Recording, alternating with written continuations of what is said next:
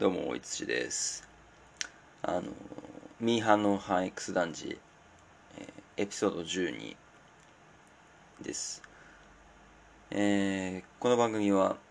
兼業農家に向けて準備中のサラリーマンが、反応ハン X の暮らしを実現するために、あれこれ語るポッドキャスト番組です。というわけで、本日、えー、21年、えー、6月21日、えーとですね、5時40分というところで、めちゃくちゃ眠いですね。はい。あの、天気は、あの、これは、曇りかな？そうですね。曇りで。で、ちょっと昨日の酒が残ってるのか、なんかすごく眠いです。体が重いです。まあ、ちょっとただ ちょっと自業自得なのでえー、っとまあそこはなんだろうな。多分喋り始めればこう、まあ、うまく消えてくれるんじゃないかなと思ってます。はい。で今日ですね取り上げたいテーマ農機具メーカーについてですね。であのそうだな。今日取り上げたい会社っていうのは1234566社あります。でえっと日系メーカー4社、えー、外資2社っていうところですね。で、まあ、調べてみて思ったのは結構やっぱ奥深くてあの、まあ、やるんであれば一社一社丁寧に取り上げた方がいいなと思いました。はい。はい。じゃあちょっとあのー、まあ一つ一つ取り上げる前にまず農機具っていうのがあのどういうものを指しているのかっていう念のため確認していきたいと思います。で農機具なんですけれどもどういったものが農機具として扱われるか。幅は広いですね。あの刈り払い機っていうあの、まあ、草を刈るときにブイーンとあの、まあ、振り回すものがあると思うんですけどもあの、まあ、その刈り払い機で、防除機、で、トラクター、耕運機、田植え機、乾燥機、あの、穀物の保存性を高める目的で、まあ、その乾燥させるものですね。乾燥機、で、コンバイン。で、まあいろいろあるんですけど、まあ、うち、その、これ全部で生産台数1 154万台なんですね。ちょっと2016年のデータなんですけれども。で、154万台のうち、刈払い機が102万台。だまあ、えっ、ー、と、66%。ちょうど3分の2を占めてます。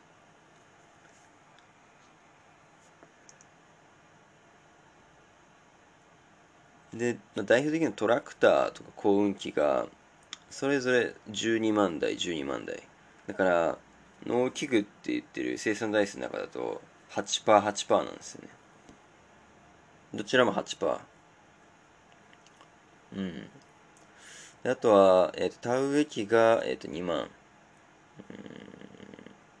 台というところでまあ 1. 点何パーってとこですね。でコンバインはあの、まあ、1万台なんですよ。生産台数が年間。だからあの 0. 何パーセントってそういうところですね。内訳としては。はい。でまあ今回はあのこの特定のものは取り上げず、まあ、農機具としてあの全般的に扱っていきます。はい。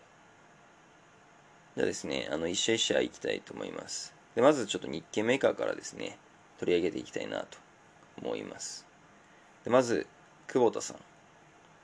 この久保田はですね、あの、まあ、多分ご存知だと思うんですけども、ご存知な方はいると思うんですけど、まあ、その、国内の農機具メーカーの中でトップシェアを誇ってます。で、国内のシェアで見ると、35%のシェアを持ってます。では、これは、あの、日本の3分の1ですよね。あのそうマーケットの3分の1っていうのに言ってて。えー、っとまあ国内ではシェアトップと。で創業は1890年で本社は大阪府大阪市にあります。えー、そうですね。で、えー、スローガンは For Earth for Life っていうやつで。まあ、あの常に日本の農作業を効率化できる製品の開発に取り組んでいると。そういった企業さんです、まあ、先ほどそのシェアトップって言ったんですけどあの世界的に見ると、まあ、シェア3位というところであので特にその売上の規模で見るとあの1位2位との差が大きいみたいなんですね。でまああの海外のあのシェアをどう伸ばしていくかっていうのが今後の課題のようです。まあ日本市場はどんどんどんどん縮小していくので。でえっとですねまああとちょっと面白いニュースを見るとあのこの久保田えっと去年1月えー、だから20年1月にですねコンセプトトラクターというのを発表してまして、ま非常にかっこいいデザインのものなんですけれども、あの、まあ、AI だったり電動化が備わった完全無人自動運転トラクターっていうのを、えー、展示してます。まあちょっとその1月の展示会でしか多分出してないんだと思うんですけどこのコンセプトトラクター、えー、っと、あの四輪のクローラーあーなんですよね。そのよくあるあの丸いタイヤじゃなくてあのキャタピラっていうんですかね。であのおむすび型のキャタピラーをしててそれがあの、まあ、要はタイヤのつく箇所それぞれについてておむすびが4つついてるみたいな。でこれは四輪クローラーってやつなんですけどあの要は失電とか不整地みたいなちょっとその地形的にあのなかなかトラクター無人で扱うのが難しそうな場所でも対応できるようなあのそういったあの設計になってます。で、まあ、背景としてはその1970年に大阪万博っていうのがあってそこで久保田って夢のトラクターっていうのを展示してるんですよね。であの、まあ、見た目チョロ Q みたいなやつなんですけどその、まあ、50周年。50年後2020年っていうところであのこのコンセプトトラクターっていうのを20年1月に発表したと、まあ、そういった背景があります。で、あそうですね、重要なポイントとして、久保田の納期って基本的にはあのオレンジ色の、あのカラーをしてます。ちょっと色が選べるのかっていうのは分かんないんですね、農機具。ちょっと農機具メーカーごとに色が分かれてて、それで色を変えられるのかっていうのをちょっとまた調べたかったんですけど、分かんなかったです。はい。以上です。で、次がですね、ヤンマーですね。あの、シェア、えー、っとですね、ちょっと2位は同率2位みたいな感じなんですね。ヤンマーと遺跡納期。この2社であの日本国内のシェアを、まあ、争っているというような状況なんですが、まずちょっとヤンマーを取り上げます。で、ヤンマーですね、えっと、創立は1912年なんですけれども、本格的な参入は、えー、トラクターとして参入しているのは1963年っていうあの競合の中では遅めですねでえっとシェアはあの2位なんですけども、まあ、21%、えー、先ほど紹介した遺跡納期はシェア20%っていうところでほぼ同率です。でえっと提携をしてまして米国のディアカンパニーという、まあ後で紹介するメーカーさんなんですけれどもそこと提携をしています。で得意としているのはディーゼルエンジンのところなんですがあのまあ、ホームページ見ると、まあ、スマート農業とか、まあ、あとあの、まあ、他の農機具ですね。あの、まあ、そういったものもあの前面に展開しているような感じを、まあ、印象を受けました。ヤンマーのホームページ見てて面白いなと思ったのはそのヤンマーのですねあの創創業者あの山岡孫吉さんと、まあ、山岡孫吉のあの、まあ、一生描いた漫画っていうのがヤンマーのホームページで読めるんですよね。ちょっと私まだ一章しか読んでないんですけどあの、まあ、一章時点ではあの山岡孫吉が生まれてであのそのなんだろう大阪でえー、っとまあ修行してであのまあ独立をしてであのそう。なんだろうなあの農業用の機械あ農業の発動機っていうのが、まあ、今後売れるみたいな、まあ、そういったあの確信を持ってでまあ石油発動機のヤンマーっていうのを完成させたっていうなんかそんなところまでだったんですよね。でちょっとその勘違いしてたのはこのヤンマーっていうのはそのまあまあその石油発動機っていう製品の名前で最初付けられてるんですけどあの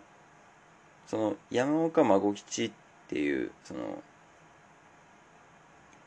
山岡の山から来てんのかなと思ってたんですが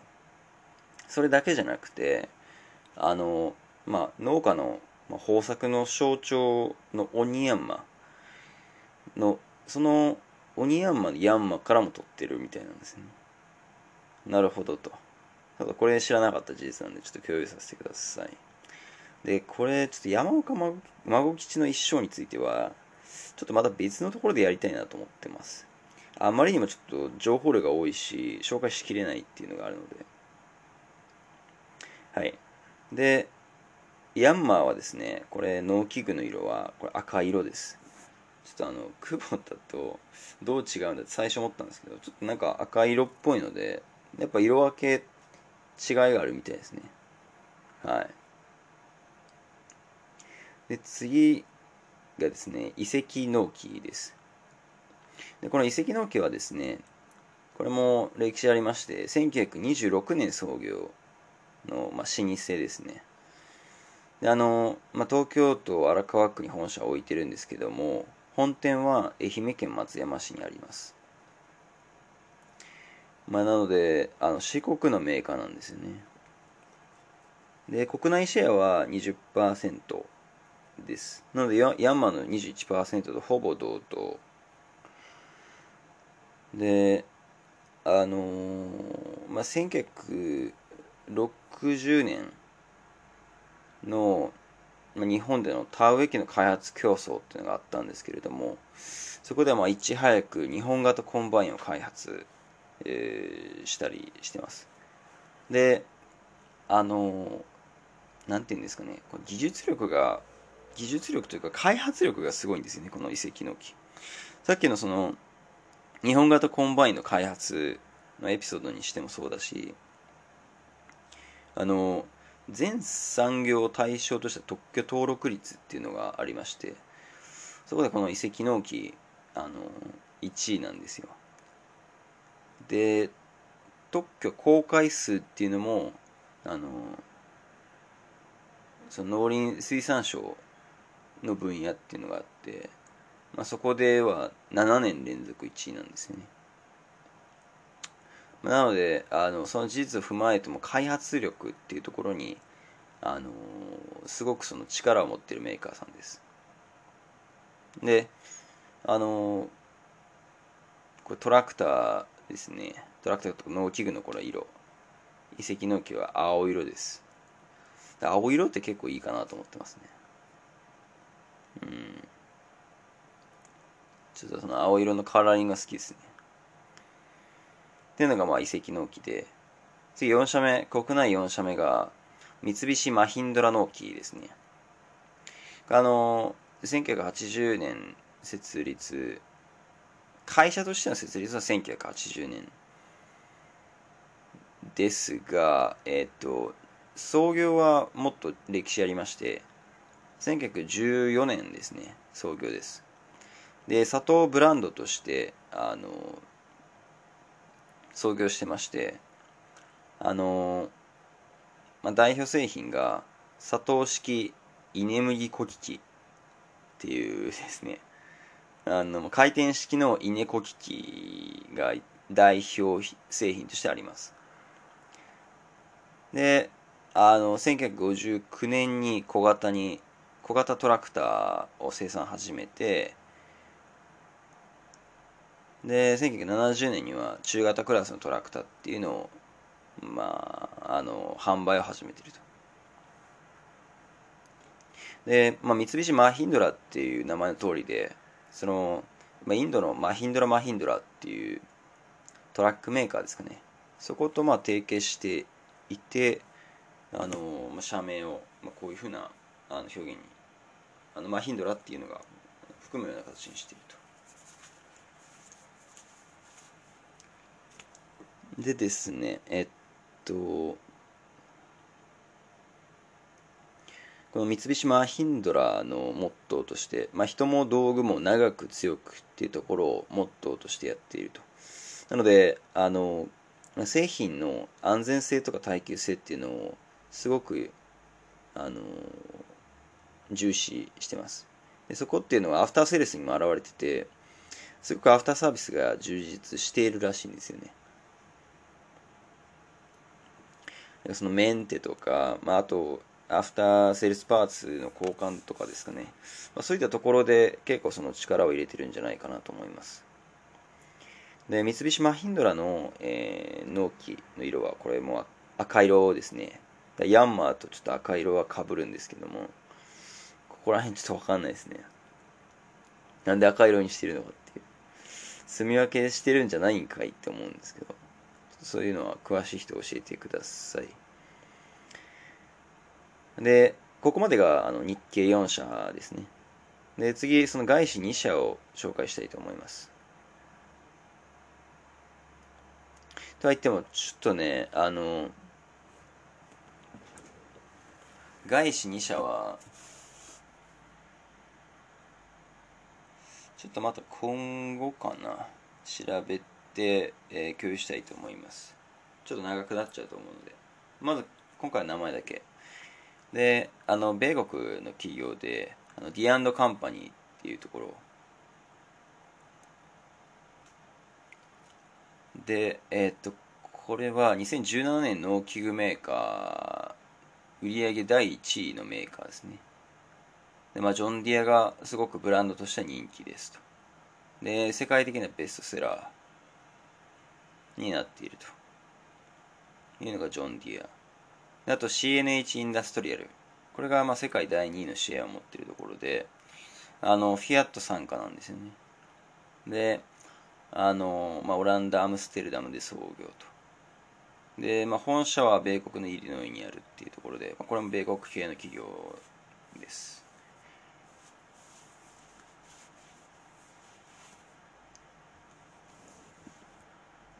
まあ、ちょっとそうですね。今回なんで、えっと、日系の農機具メーカーっていうのを取り上げました。